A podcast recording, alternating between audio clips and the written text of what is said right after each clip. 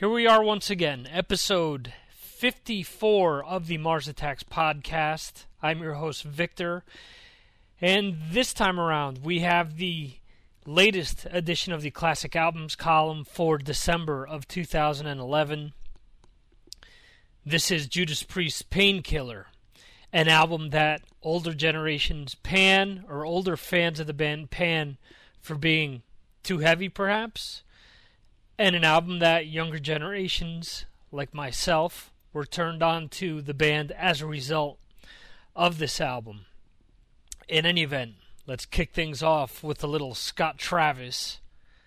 His intro, which will be discussed plenty during this episode, and a little bit of the title track, Painkiller.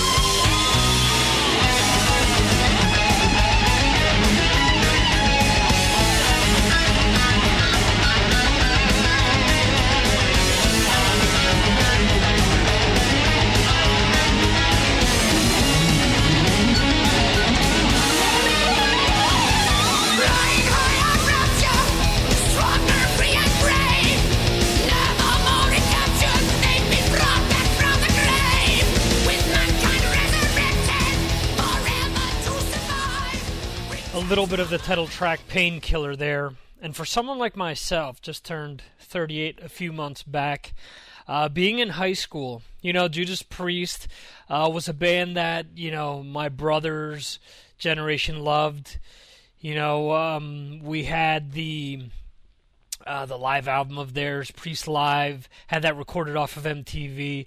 And It was cool, you know. Their shows were great and whatnot, and um, you know we were all listening to Turbo and then Ram It Down, and you know we were hearing some of the fans bitching about the direction that they were going in, and I remember specifically listening to that intro with Scott Travis there and going, "Oh my God, what is this?"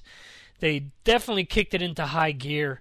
Um, and you're going to hear Jon Schaffer comment on this later. For me, the definitive Priest albums are Painkiller, Screaming for Vengeance, and Defenders of the Faith. I know that a lot of people love British Steel.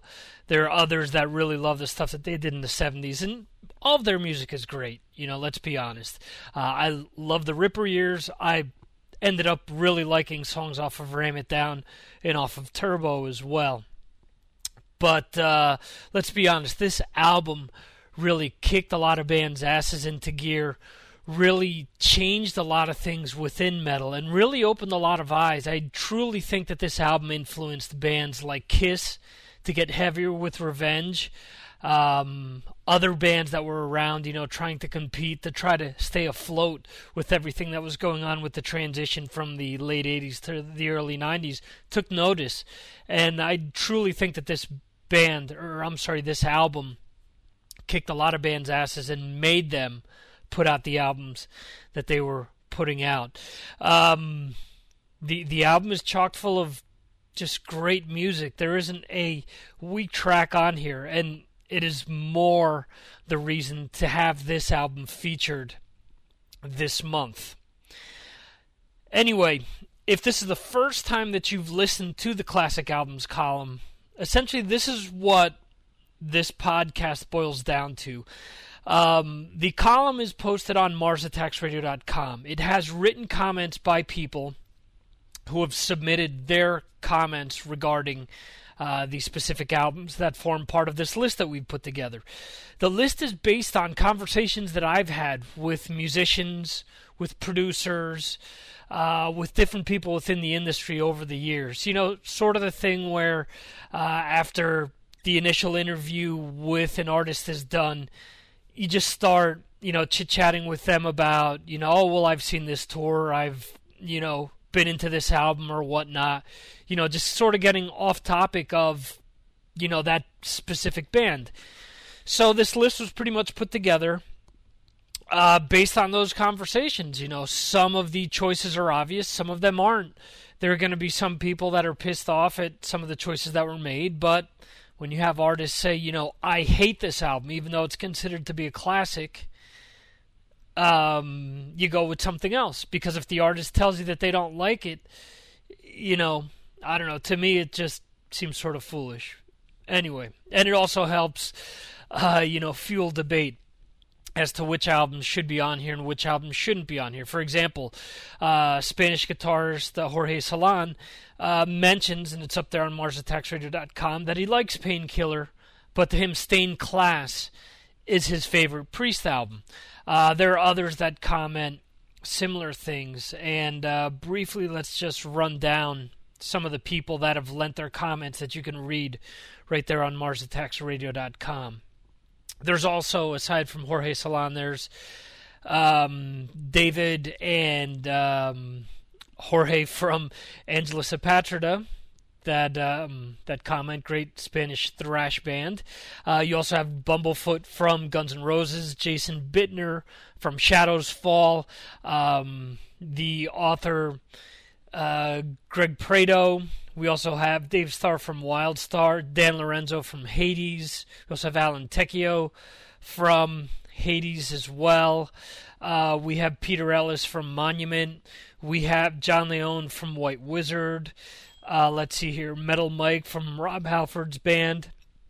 We have Erik Kluiber from Gypsy Hawk.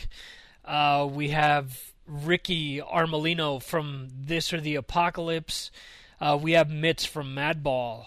Uh, Chris Tsangarides, very important man because he obviously produced this album, and I'll get to his comments in one of the other segments. Uh, we have Raul Galvan from the Spanish band Emboque. Uh, let's see here. We also have JL from the Spanish powerhouse Wayne. Uh, we have from the Chilean band Encrucijada, which means crossroads in Spanish. We have Gonzalo Leyva. Let's see. We have David Lozano from Propaganda. Uh, we also have uh, Sean Bryant from Hull, from the band Hull. Uh, we have Will Carroll from Death Angel. We have Steve Smyth from currently of Forbidden. He was in Nevermore, Testament, a bunch of other bands. Uh, John Bowden from Halcyon Way. From a bunch of podcasts and blogs that are that have lent their comments among them, we have from Maximum Threshold, we have uh, Dominic Rini, we have a one of the Duncan brothers. We have Sean Duncan from DC4. We have Wayne Findlay from Michael Schenker's band. We have Tim Ripper Owens, obviously uh, the third lead singer in Judas Priest. Get to his comments in a second as well during one of the other segments. Uh, let's see what else we have. Uh, Anthony Esposito from Ace Frehley's band. We have Kirk Windstein from Down and Crowbar and Kingdom of Sorrow, for that matter. And um, we have the podcast that you're hearing right now with comments from a bunch of different guests. Uh, we have Glenn Drover, formerly of Megadeth, Doro Pesch, Alan Tecchio of Hades, uh, Gene Hoglan of a bunch of different bands, including uh, Dark Angel, Dethklok, Testament, Fear Factory, etc., etc. Guitarist extraordinaire Dave Reffett, Martin Popoff, the author. We have John Kadick from Iron City Rocks, the great Mitch Lafon from Brave Words. We have Anurid, or Andrew, or Andy, however you want to call him, from Metal Assault. We also have Jon Schaffer from Iced Earth. And kicking things off right now from Talking Metal, we have Mark Strigl. As always, I also want to remind you guys that I do help program Stream A of Mark Strigl Radio. So check out markstriglradio.com. Uh, also, my radio show, Mars Attacks Radio. Excuse me, Mars Attacks Radio airs on Mark Strigl Radio.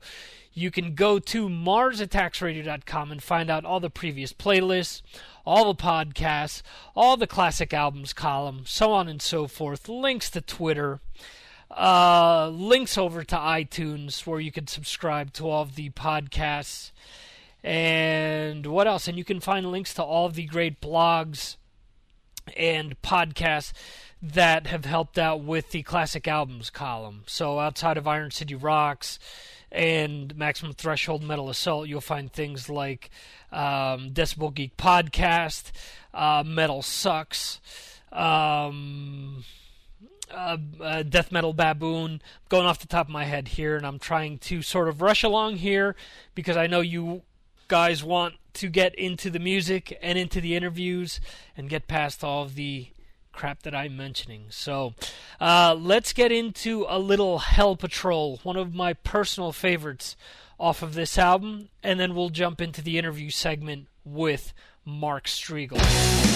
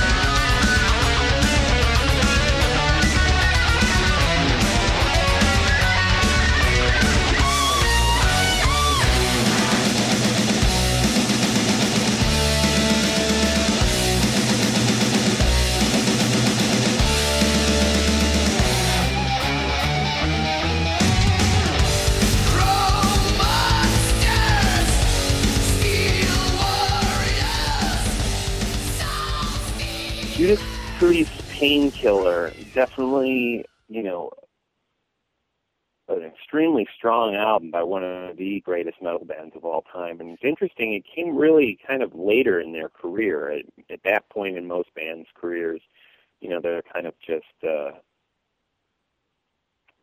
fizzling out and going through the motions. But Priest is a band that really evolved with the times and always seemed to be relevant all the way through the 70s into, you know, the 90s at least. And, you know, just such a painkiller was just such a powerful record with so many great songs on it, and really proved that that Priest were still as relevant as any of the new bands coming out in the late nine or late eighties, early nineties. What year did Okay. that come out? Was it 80, 89? 80? No, I think it was 1991, if I'm not mistaken. Oh, okay. Nine, right. So yeah, absolutely what you said I think is right on the money. They definitely Yeah. showed that they were still players and I mean, I think that that album maybe isn't as influential as British uh, Steel or or maybe Defenders of the Faith or Screaming for Vengeance, but I think it really did help define, you know, a lot of metal that came out in that time period as well. Oh, yeah, definitely. Twisting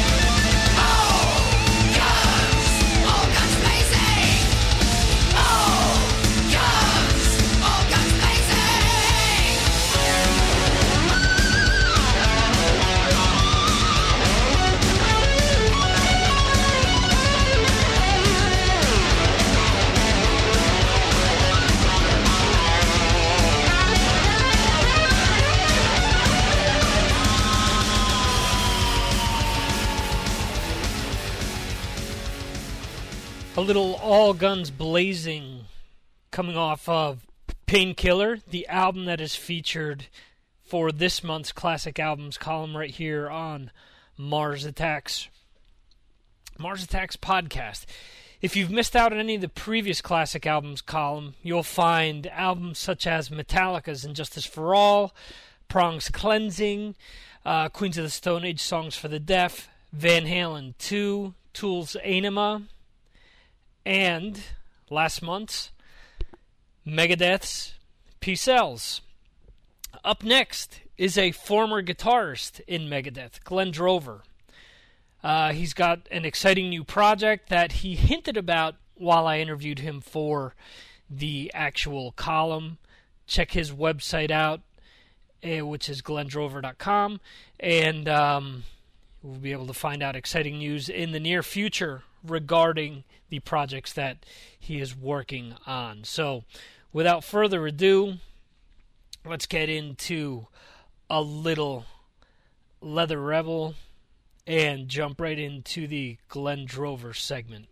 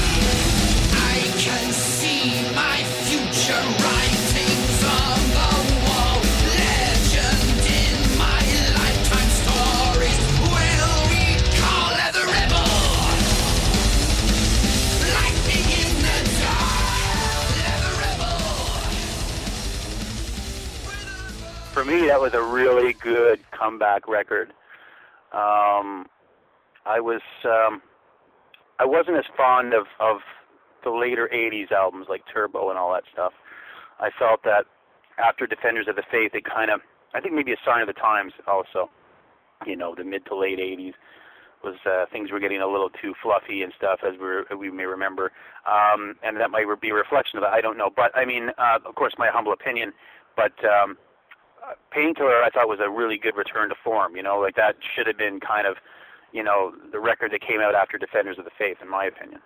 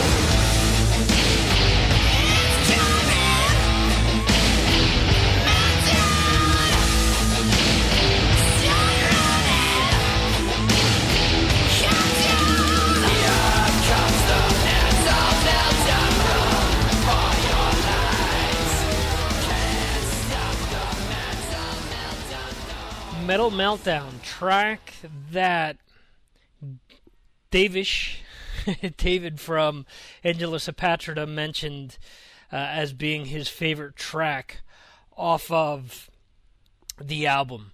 Uh, let's get into Tim Ripper Owens' comments regarding the album. So he sent along great CD, really brought the priest back to form. And that was with a lot of the help from Scott Travis. Wow, he was just amazing and gave them the spark that they needed. But everyone was on their game. Amazing guitar playing, bass playing, and singing. Pain. Obvious reference to the end of the song there. Obviously, I'm not going to do it any justice, so we'll leave it at that. Uh, also, we have from uh, Rob Halford's band, Metal Mike. Uh, since he's loosely associated, let's get into his comments real quickly. And he mentions, I love this record. It set a blueprint for so many other bands to follow. Bands are still trying to rewrite Painkiller every year, but we all know there's only one metal god. And finally, Chris Tsangarides. I really wanted to get Chris Tsangarides involved because outside of being a legendary and very important producer, he produced this album. So to get his exact take on this was a must.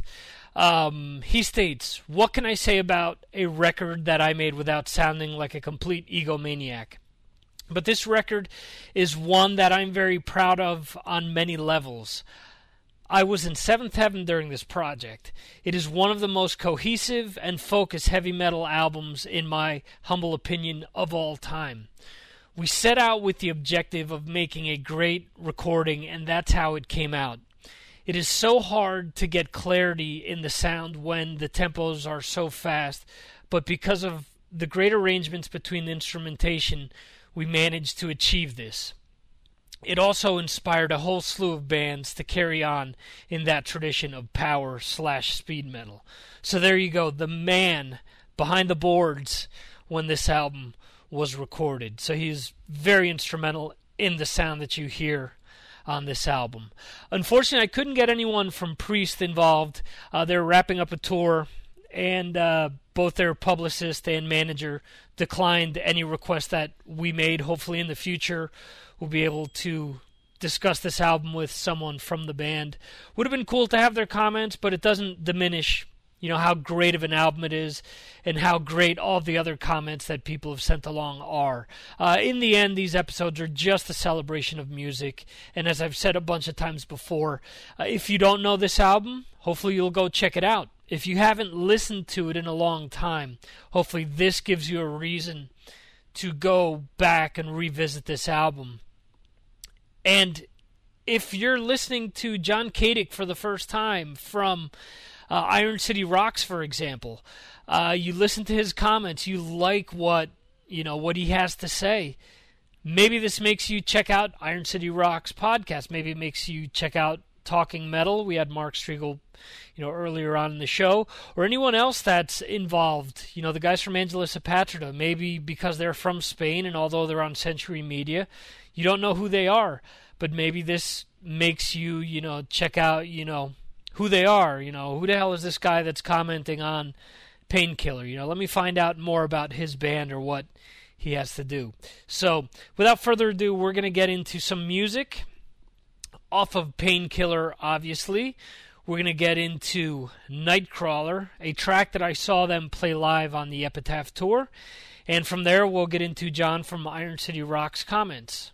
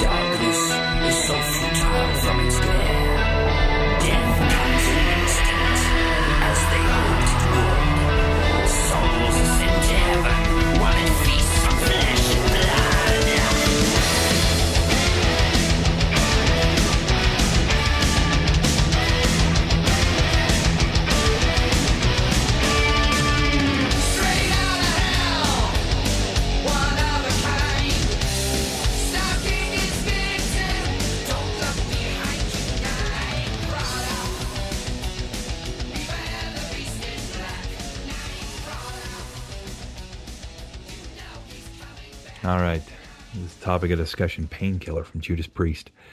Um, I was a little bit older when I got into Judas Priest. They were a little heavy for my taste when I was younger, but uh, now are probably one of my top five bands.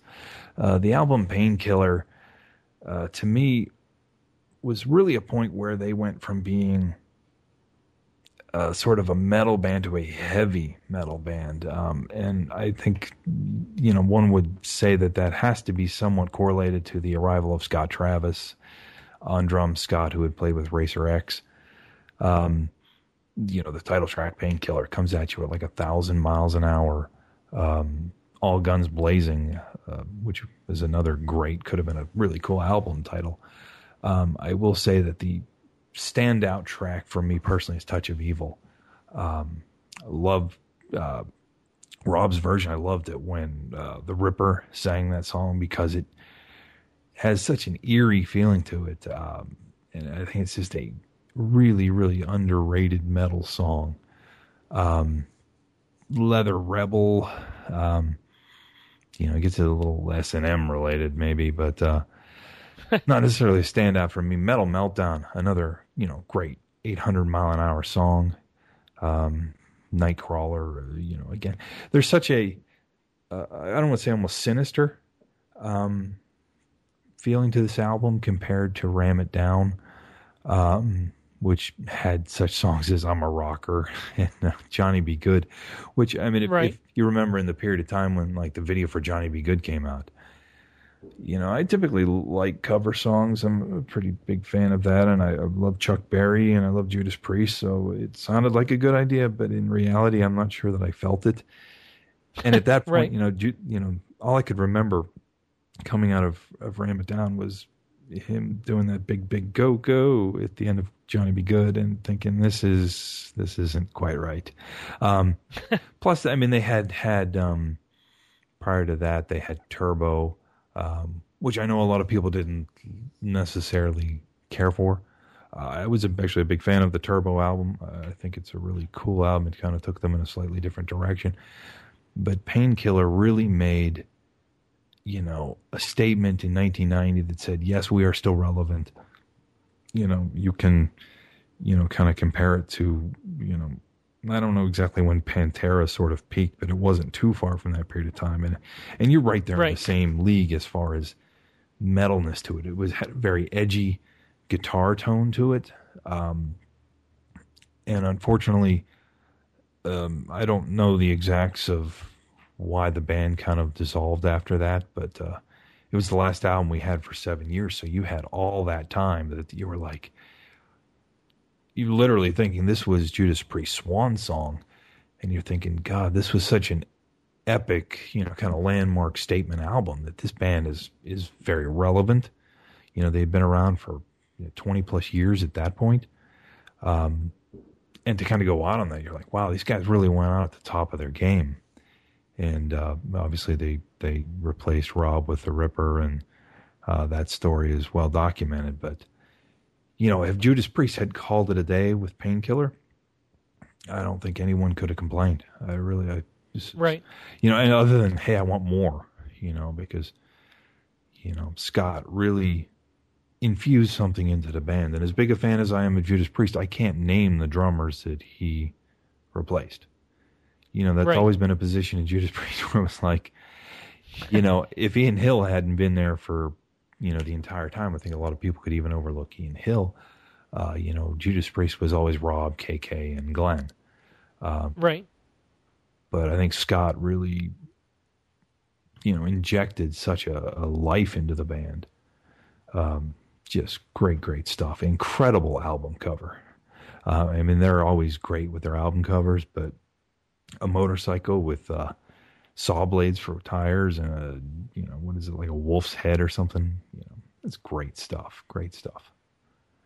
Right. Yeah, and the interesting thing with Scott Travis, the uh, the drummer before was Dave Holland. Um, there were so many rumors floating around that he never actually played on either Turbo or Ram It Down.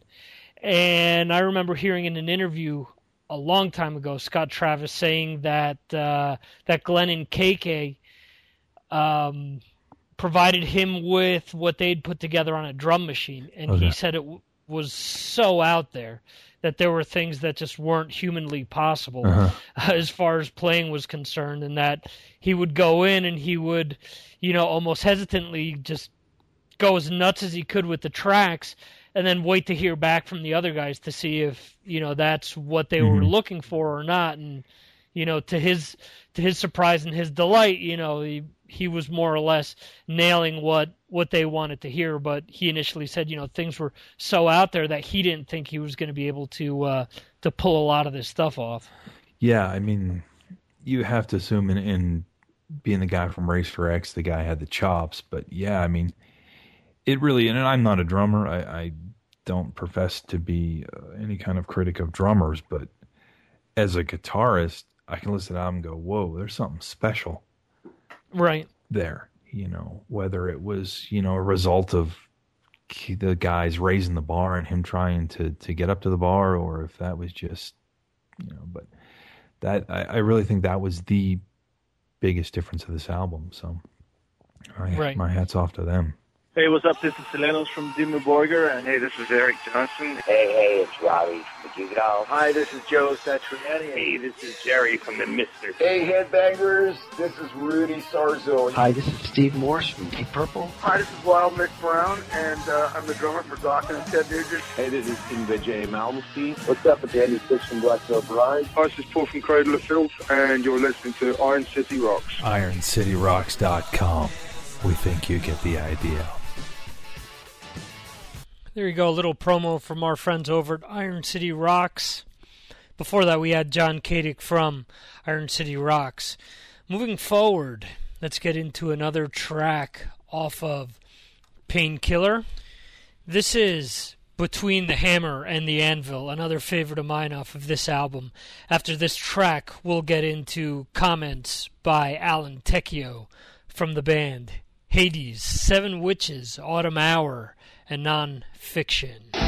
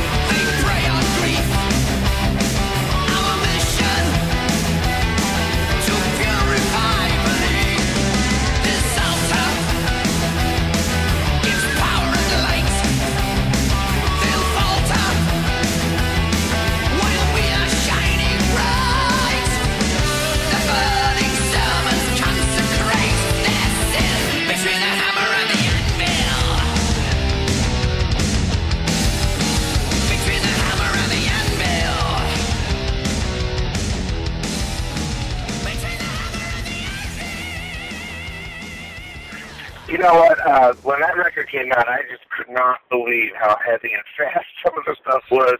I mean, at that point, I kind of. I mean, I grew up on Judas Priest. You know, Halford's one of my favorite singers of all time. All, they've written so many classic songs. It's not even funny. And by the time Painkiller came out, I mean, prior to that, I really kind of lost interest in them around Defenders of the Faith. So there were a lot of records after that, Ram It Down and Turbo. That I came to like later on, but I did not like when they first came out. I just thought they were old and washed up and horrible.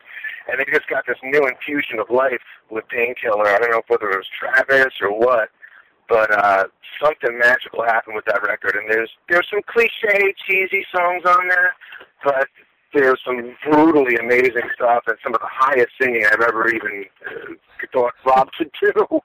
Um, aside from fight, you know, I mean, just like ear piercing high notes. So uh, a great record, great record. Uh, what's your favorite Priest song to cover? Ooh. I don't know. Maybe Beyond the Realms of Death. Okay. Cool. I would maybe say that one. That's a challenge for me, but uh, it's definitely one of my favorite songs by them. So you know that that probably be the pick for me. Okay. Have you ever covered that song before, or is that something you'd like to cover? Yeah, we've covered it a few times with Hoodies, and um, it was like I said, it was challenging. You know, so that's that's always cool for me because I like to push myself and challenge myself, and that was one of the harder ones uh, um, to do for sure.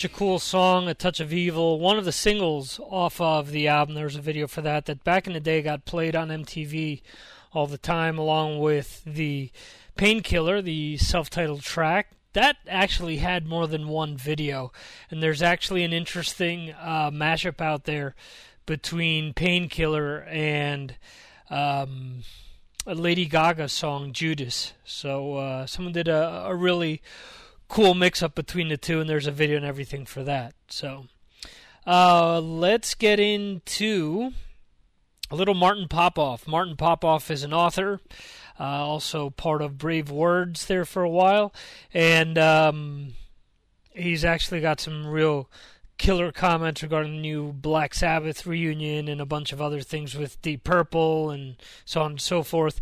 Uh, go to his site, martinpopoff.com, and that's Popoff spelled P O P O F F. And let's get into uh, a little bit of. Actually, we'll we'll do the intro to One Shot at Glory. We'll play Battle Hymn in its entirety, and then jump into the portion with Martin Popoff.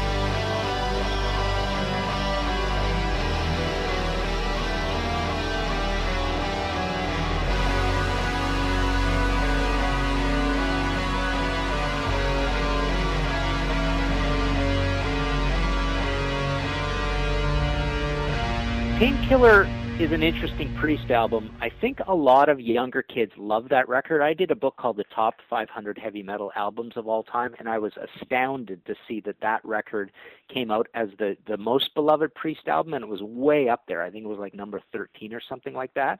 Um, and no question, after a, a couple of stumbles, the, the, the Poppy Turbo, the sort of forced ram it down, they came back with this record that was gorgeously, moltenly recorded by Chris Tsangarides. Um, it was super heavy. It had a, a really meticulous, shiny, evil album cover. Um, so I don't think you can fault um, too much with too much of it. But one thing that I've always not liked about it is it was just too sort of uh, kitty primary color heavy metal uh, lyrically. Um, I just I just found that it was just way too much just being about how heavy metal we are.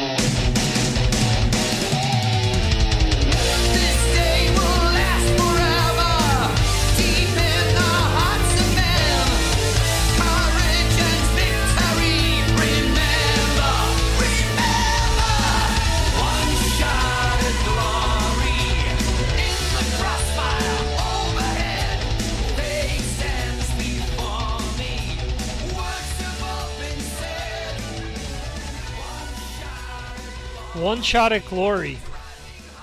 Another one of my favorite tracks off of this album. Funny enough, I listened to this song nonstop going to take a um, going to take a test once. And I passed the test in flying colors, and it was funny because it was for a um, a technical degree. And the next test that I needed to take, I figured, all right, well, let's play One Shot at Glory again. You know, got to get this in my head. I've got one chance to pass this, blah, blah, blah, this and that. And I failed miserably. So, still love the song regardless, but uh, I'll always have that memory attached to it. Um, up next, Dave Reffett. Uh, Dave Reffett has the awesome album Shredding the Envelope out there, or actually, I should say, uh, The Call the Flame. Uh, he actually sent me an invite for um, an event that he's going to be at at NAMM. Um, fortunately, I will not be able to make it, but uh, would be cool to get out to Anaheim nonetheless. In any event, we're going to get into a track that, with a remastered version of Painkiller, uh, there, and actually with the whole unreleased series, or I'm sorry, the whole remastered series of CDs has a bunch of unreleased tracks and live tracks. So, this is the unreleased track for Painkiller. It's called Living Bad Dreams.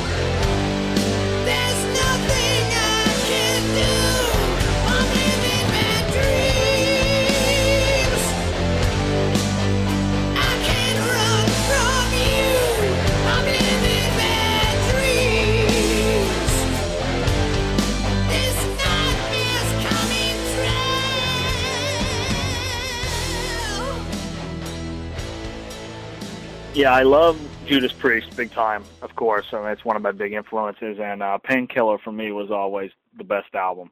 I mean, I love all the '70s stuff and all that too, but uh, with Painkiller, you know, it was like, wow, man, these guys have really been practicing. You know, like because I think there were a lot of bands that were kind of lighting the torch under their ass. You know, like like Megadeth and a lot of bands had come along and really changed the game. And um, so on this one, you could tell that they really wanted to up their chops, you know, and um, go crazy with it. And I think it's some of Rob Halford's finest vo- vocals. I mean, he just kills it. Like on uh, like on One Shot at Glory, for instance. I mean, like who the hell can sing that other than Rob? You know, that's pretty insane stuff. It's way way up there. He's hitting some killer notes, and um, and I just love his tone and the whole record, man. Just the the lyrics are great, the production's great, all the songs are badass. The um, and Scott Travis too. Dude, Scott Travis is insane. Uh, one of my favorite drummers.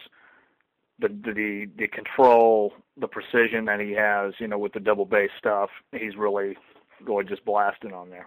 It's a great record. This is the story of the leather rebel.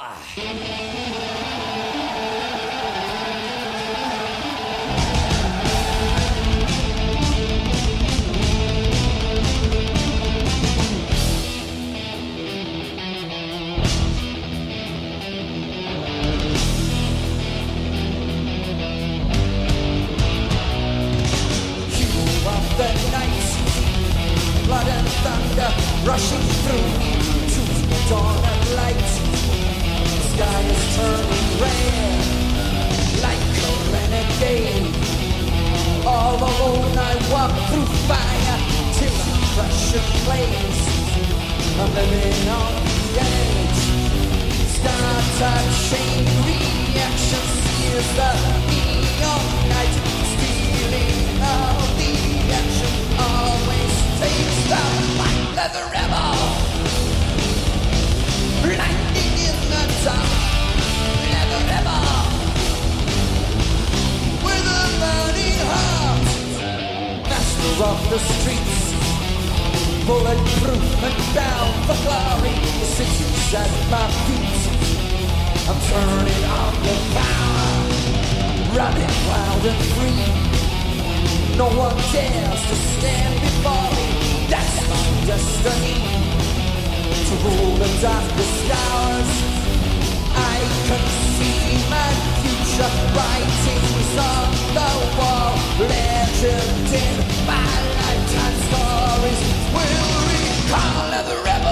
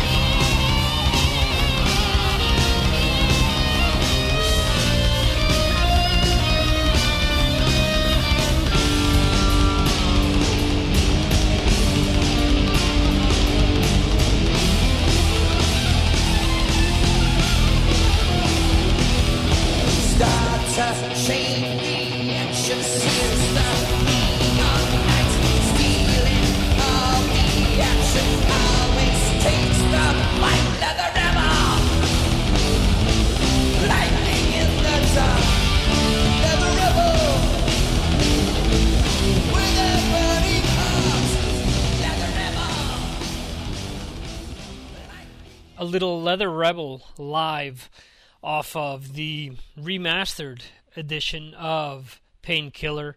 And I do understand we've gone through that whole CD technically. Uh, what we're going to do is touch on tracks that are on other live albums that came, or I'm sorry, that originally came off of Painkiller. And we'll mix it up. We'll add some other classic uh, Priest tracks as well. Because ultimately, you know, we're celebrating the music of Judas Priest here. We'll focus on tracks off of Painkiller, but we'll throw some curveballs in there as well. So, uh, up next, what we're going to do is uh, actually have a little bit of Touch of Evil live, and we'll get into comments from Jon Schaffer from Iced Earth right after that. And if you get a chance to see Iced Earth, do so. I just recently saw them, and they were great. There, there's a reason why they have a fantastic fan following, especially due to their live performance. So it was one of the better shows that I've seen in, in quite some while, or quite some time, excuse me. Uh, anyway, here we go. Little touch of evil live, and then we'll get into the comments with Jon Schaffer.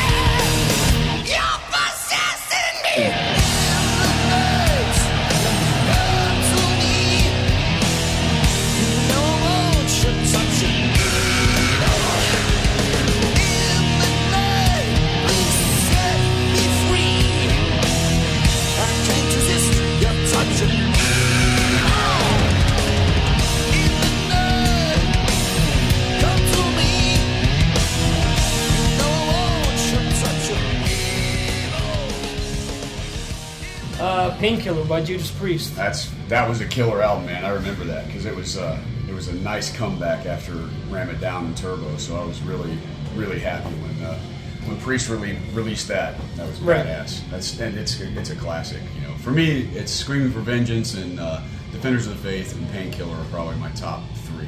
I like some of the older Priest stuff, but the production was just really bad. You know, so it's I love the songs, but Right. but like the production on those other albums are better. Right.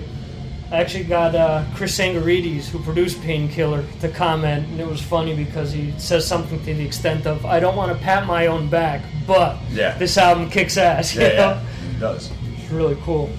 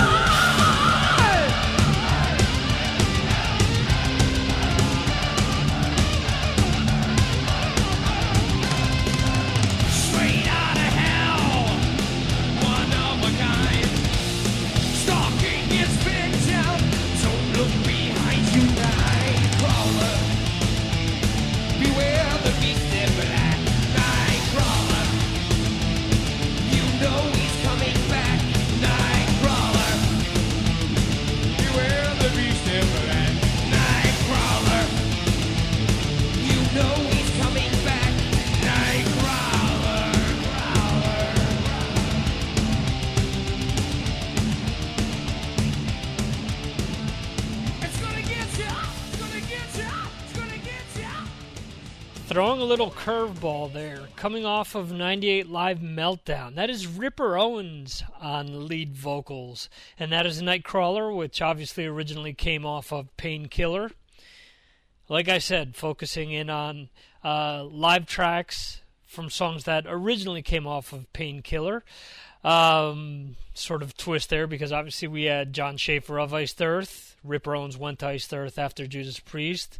Uh, was not purposely planned out that way. It just sort of worked out that the songs and the comments lined up in that fashion. So, uh, up next, we have comments from Mitch Lafon from BraveWords.com. Check out Brave Words for all your hard rock and metal news. And uh, let's see. Let's get into this. This is going to actually come off of the Touch of Evil live album, and the name of this track is Between the Hammer and the Anvil live.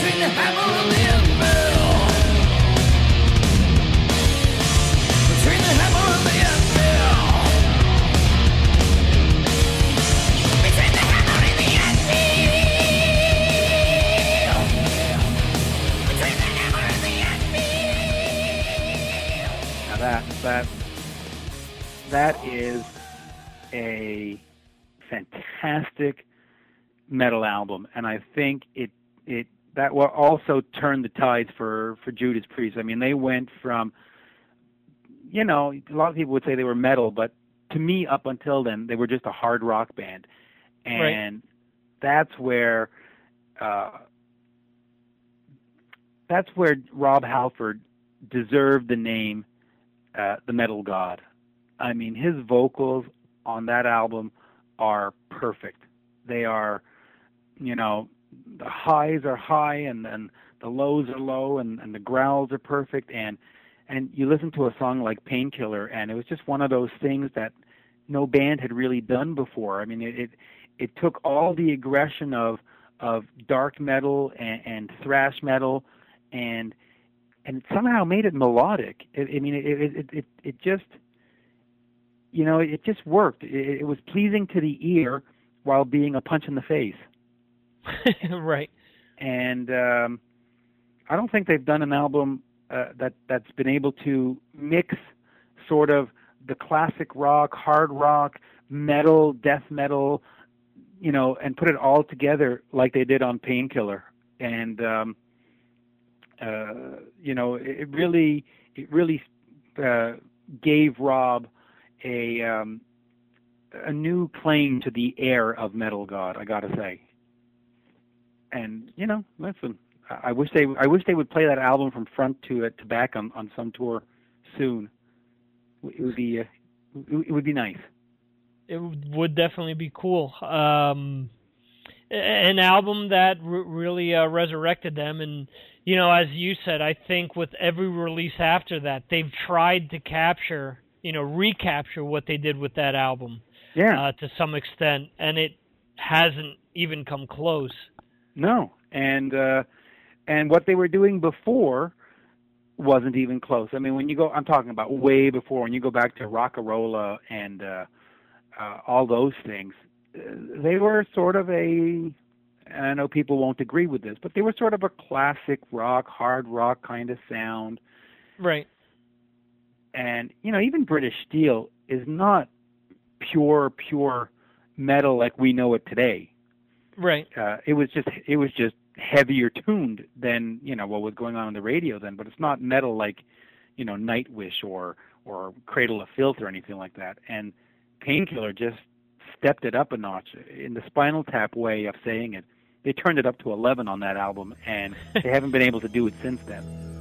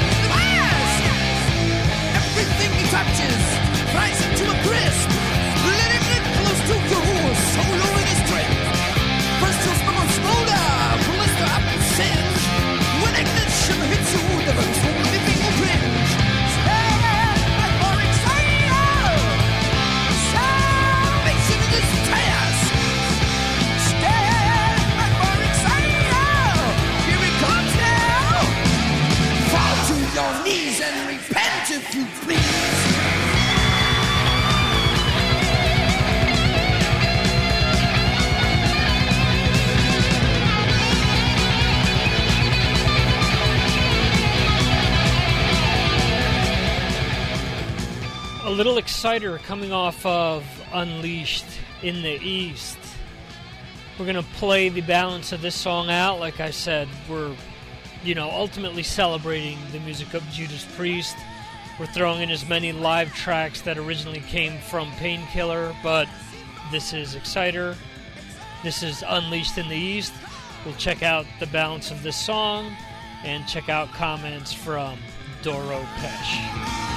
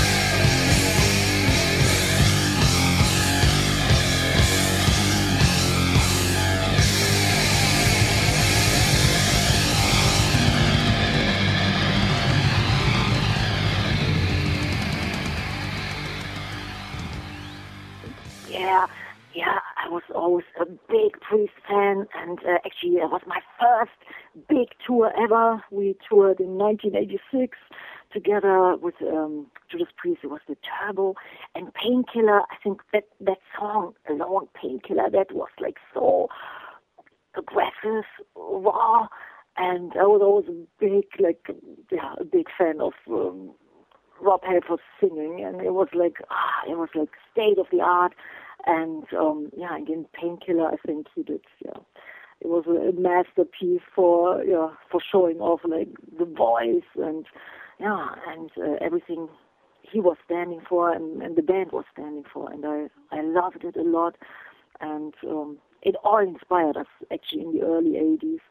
I think everybody wanted to sound like Painkiller we did actually de- definitely like the i i love the um new wave of british heavy metal and yeah and, and definitely judas priest was one of like you know, our main heroes and uh, and painkiller was the shit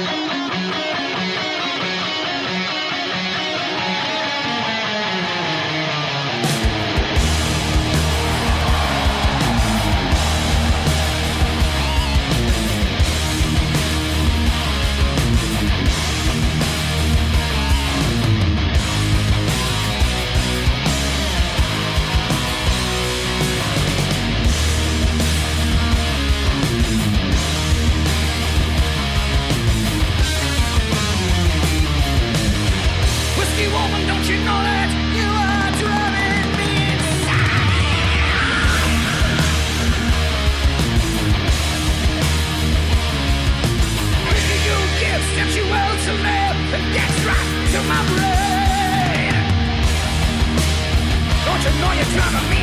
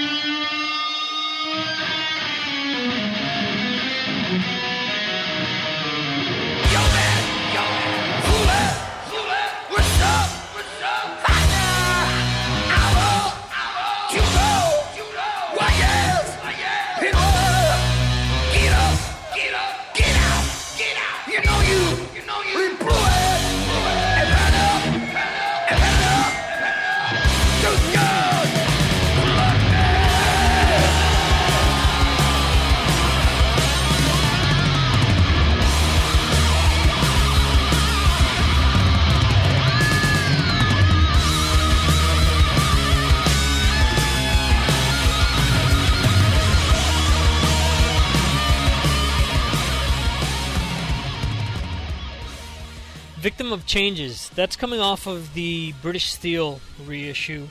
Really cool live track. I listen to that track all the time and think about different yahoos telling me that, oh, you know, Judas Priest isn't really metal, man. They that's just like shit my father listens to. It's like, dude, how can you not? How can you not admit that Priest is metal, or that they influence metal, or listen to Painkiller? That is a metal album, without a doubt. And they've never shied away from being called a metal band, unlike a lot of other bands out there. So, um, we're gonna listen to the rest of this track, and we're gonna jump into comments from Anirudh Bansal from Metal Assault, and from there, we've only got a little bit left in the actual episode. We have Gene Hoglan coming up after that with his great, great comments, and we'll wrap things up after that. So let's get into uh, the rest of this track and then the comments from Andrew over at Metal Assault.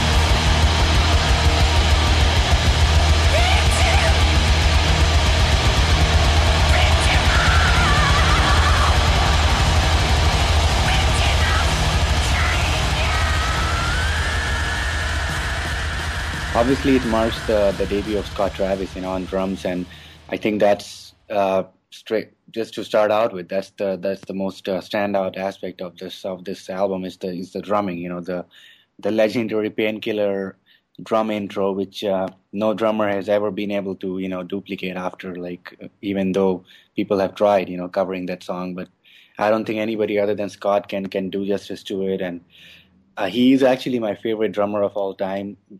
There might be other drummers out there who are more, you know, sort of quote unquote technically more, um, whatever you can call him, more competent. But uh, Scott just makes it so easy, look so easy. You know, it's just so effortless, and that's one aspect that he's is unique to him. I don't think any other drummer looks so comfortable while while drumming. You know, and I I've seen him perform from like the first row at a Priest show that was two years back at the British Steel, uh, um, you know, celebration anniversary tour that they did, and I could see for myself what what he was doing like from up close, and you know, it's just brilliant what he's done on this album, and of course, the other musicians in Priest are in are in top form, you know, as they always, as as they were in those days, you know, in the late '80s, early '90s, and stuff, and Painkiller is just a perfect, you know, uh, what more can you ask for from from the start of an album? You know, the song "Painkiller" itself, and it leads into "Hell Patrol," which is a very enjoyable song also, and then it just goes from strength to strength. All guns blazing, Leather Rebel, Metal Meltdown, Nightcrawler. Every song just speaks for itself. You know, "Between the Hammer and the Anvil" is another very enjoyable and very rocking tune. "A Touch of Evil" is a is a classic, of course, and then "One Shot at Glory," as you were just uh, telling me that they played in or in Europe. So that's that's amazing, you know. And and the, and the uh, the artwork also it, it uh, represents the the you know the impact and the power of the music, you know the the whole strength. It's it's just so so strong. You know the artwork also is as strong as the music itself. So there's every reason for any Priest fan to uh, to have picked up the album when it came out in 1990, and it's still equal reason for anyone who has not, you know, heard it or who wants to revisit it to pick it up, especially if they can find the you know the vinyl version of it, which is which would be just killer to uh, to look at it in, in that you know 12 inch size. And I, I just hope I find that some someday somewhere. You know that would be just killer. But um, yeah, painkiller. You know, it's just uh, terrific and actually one of the first uh, Priest uh, songs I heard was was pain the song Painkiller. So it's it has a huge role in uh, in you know becoming in my becoming a dedicated Priest fan as well. So the, in that regard, it's super important for me, and I'm sure for a lot of a lot of other people they they feel the same way as well. I mean, especially people who are sort of you know old but not not very old. They this might have been the first album they would have picked up, you know, because it came out in 1990 and that was such a great year for for metal in general. There were such so many great albums coming out, but I think this album still um, pretty much beats all of the other releases that came out that year. And um, now it's 21 years later, it's still still amazing, sounds amazing, and again, it just proves the quality of bands like Priest and Motorhead and you know stuff like that, where they are so ahead of their time when they write the music, and it just stays timeless and there's no like you know shelf life as such, you know, to it. It just uh, goes on forever, being liked by by generations and and their next generations, you know. So, Painkiller is one of those albums, and uh, highly recommended uh, metal album, probably um, in my top ten of all time, you know, albums. Uh, Painkiller, and definitely uh, stands up as as good as any other Priest album, and probably even better than any any other album. So, there's Painkiller. When you feel when you feel warm, that's when I rise, that's when I draw. Riding on mist, hardly a sound, bringing the kiss. Eagles abound in that set of nights. Love bites, love bites. In that set of nights, love bites. It's your room Wearing the seat. That you are still To you I creep They're not the same Cross your lips? Across you are ran You smile as I sip Now you are mine. In my control. One test of your life? And I own your soul. Softly you stir. Gently you moan. Lost in the air. Wake us up,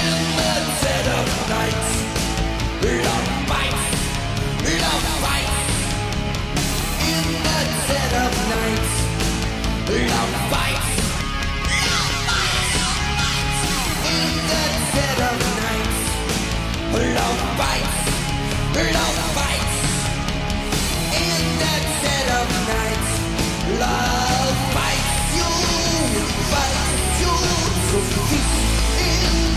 night, excites you, you,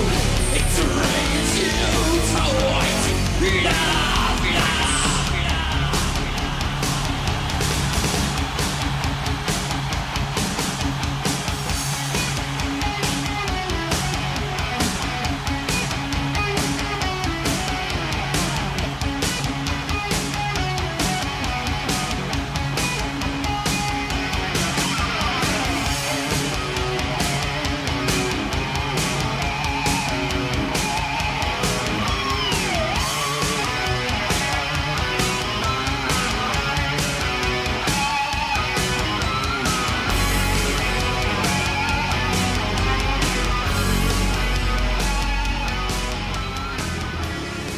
a little Love Bites, originally off of Defenders of the Faith, and that is coming off of Priest Live. That and the Sentinel off of that was really a toss up as to which of those two songs I would be including in here. So, uh, love both of them, both live and uh, the studio versions. Was lucky enough to see them play the Sentinel on the Epitaph tour. So, um, we're going to be wrapping things up shortly. We're going to have Gene Hoglan's comments, and we'll finish out with a live version of the track Painkiller. Uh, just want to thank you all for listening, and remember to go to markstriglradio.com to check out everything that's going on with the podcast and radio show. Radio show airs Thursdays at 8 p.m. Eastern, uh, 5 p.m. Pacific on Stream A of Mark Strigl Radio. Uh, if not, markstriglradio.com. If not, you can always go to marsattacksradio.com. On the homepage, there's a Live 365 widget on the right hand side, and you'll be able to listen to the radio show from there.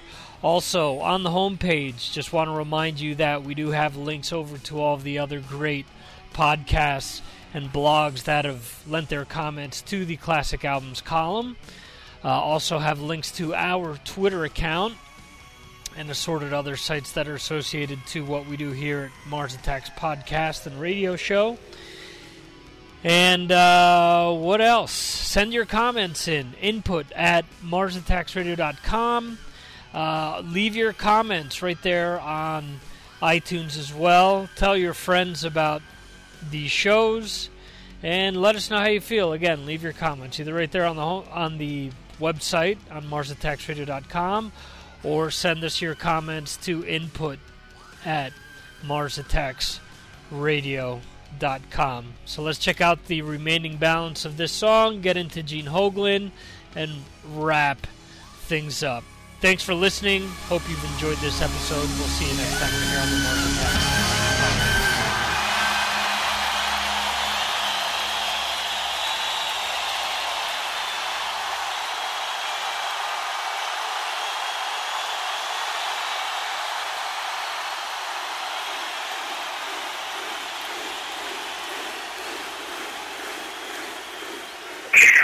What a great, what an awesome album! Like just that was that just roaring back because I was you know big huge Priest fan up until you know Screaming for Vengeance, um, and you know what what a great album, great production. I noticed you had Chris Tsangarides on your list, and Yep. you know he's produced a lot of my favorite metal bands, and what a great producer he is. Like the Anvil albums he did, I thought were great. Um, he he he found a way on Painkiller to get in that left kick drum that was kind of missing from the Anvil records, but uh, um, but you know Scott Travis's drumming was great on that album.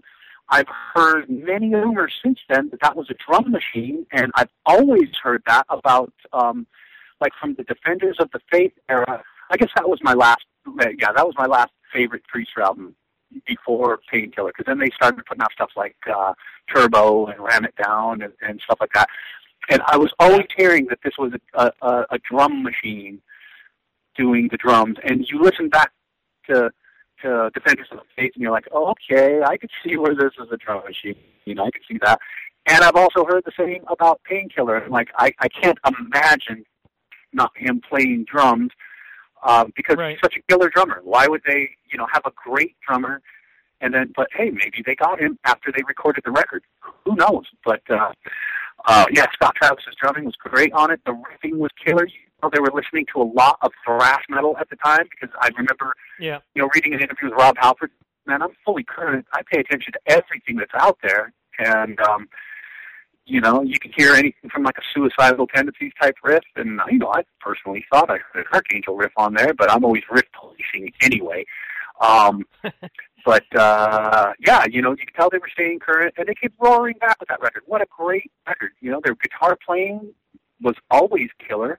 Then it just, you know, I understand that Glenn Tipton was taking lessons from maybe Paul Gilbert or something, and uh, you know, you could tell his playing just was on fire, and uh, you know, the whole album from top to bottom. And what a classic, what a classic title track. You know, just what a what a killer record. Totally. Absolutely. Yeah, there. One of the good things about Painkiller, and I mentioned this yesterday while speaking to someone else, is that there's no filler on this album from start to finish. All the songs are great, and they're all strong. And um, touching on the the drum machine thing that you said for Painkiller, I remember seeing Scott Travis. I think it was on MTV mention how they actually came to him with um, everything done on a drum machine initially, and he went back and he re-recorded it as close to the original uh, drum machine as possible. That he said there were certain things that uh, that KK and Glenn Tipton had programmed in there that for him weren't humanly possible. Ah. But that, um, yeah. Well, that's But very that, cool. uh, At least that kind of clears up the story a little bit. Totally. Yeah. Yeah, but I always have heard that, you know, everything from Defenders on, a good portion of Defenders, all of Turbo and all of Ram It Down were supposedly all drum machines, so. Sure. Okay. Well, you know, at least I'm I, I, I'm not high. I'm not crazy. You know. so that's cool. Yeah. But hey, man, Painkiller, what a great record. Scott Travis, great. You know, and I don't mean to keep uh, harping on the drums of all these albums because I do notice everything about all these albums, but just you know, sometimes the drums are the things I end up you know rattling on the most about. But uh, yeah, his drumming was on there. It was just you know, okay. Um, yeah, you know, just being a, a big fan of the Les Binks era of, of Judas Priest and, you know, seeing what he did and what they did on the live album, Unleashed in the East, um, what they did with a lot of the earlier songs, um, you know, like Tyrant and, and, and, uh, the Ripper and all that sort of stuff. Just the, the the metal versions that they finally put on that live record. That's you know that's my personal favorite Judas Priest record is the live album. And uh, Les Binks was such a killer drummer, and having um, you know just having a double bass drummer in the band again was just going to inject all this life into Judas Priest because Dave Holland was uh, he he had a really great drum sound. He's a really solid player. But you know, double bass wasn't his forte. He chucked a little bit in in rapid fire, but that was really about it. You know, and then the drum machine took over. You know, Matt Hines started started playing drums for for Judas Priest, and, and uh, you know that's that was just cool to see Judas Priest back with a ripping double bass drummer who had all the chops and could play all the stuff really cool. It's the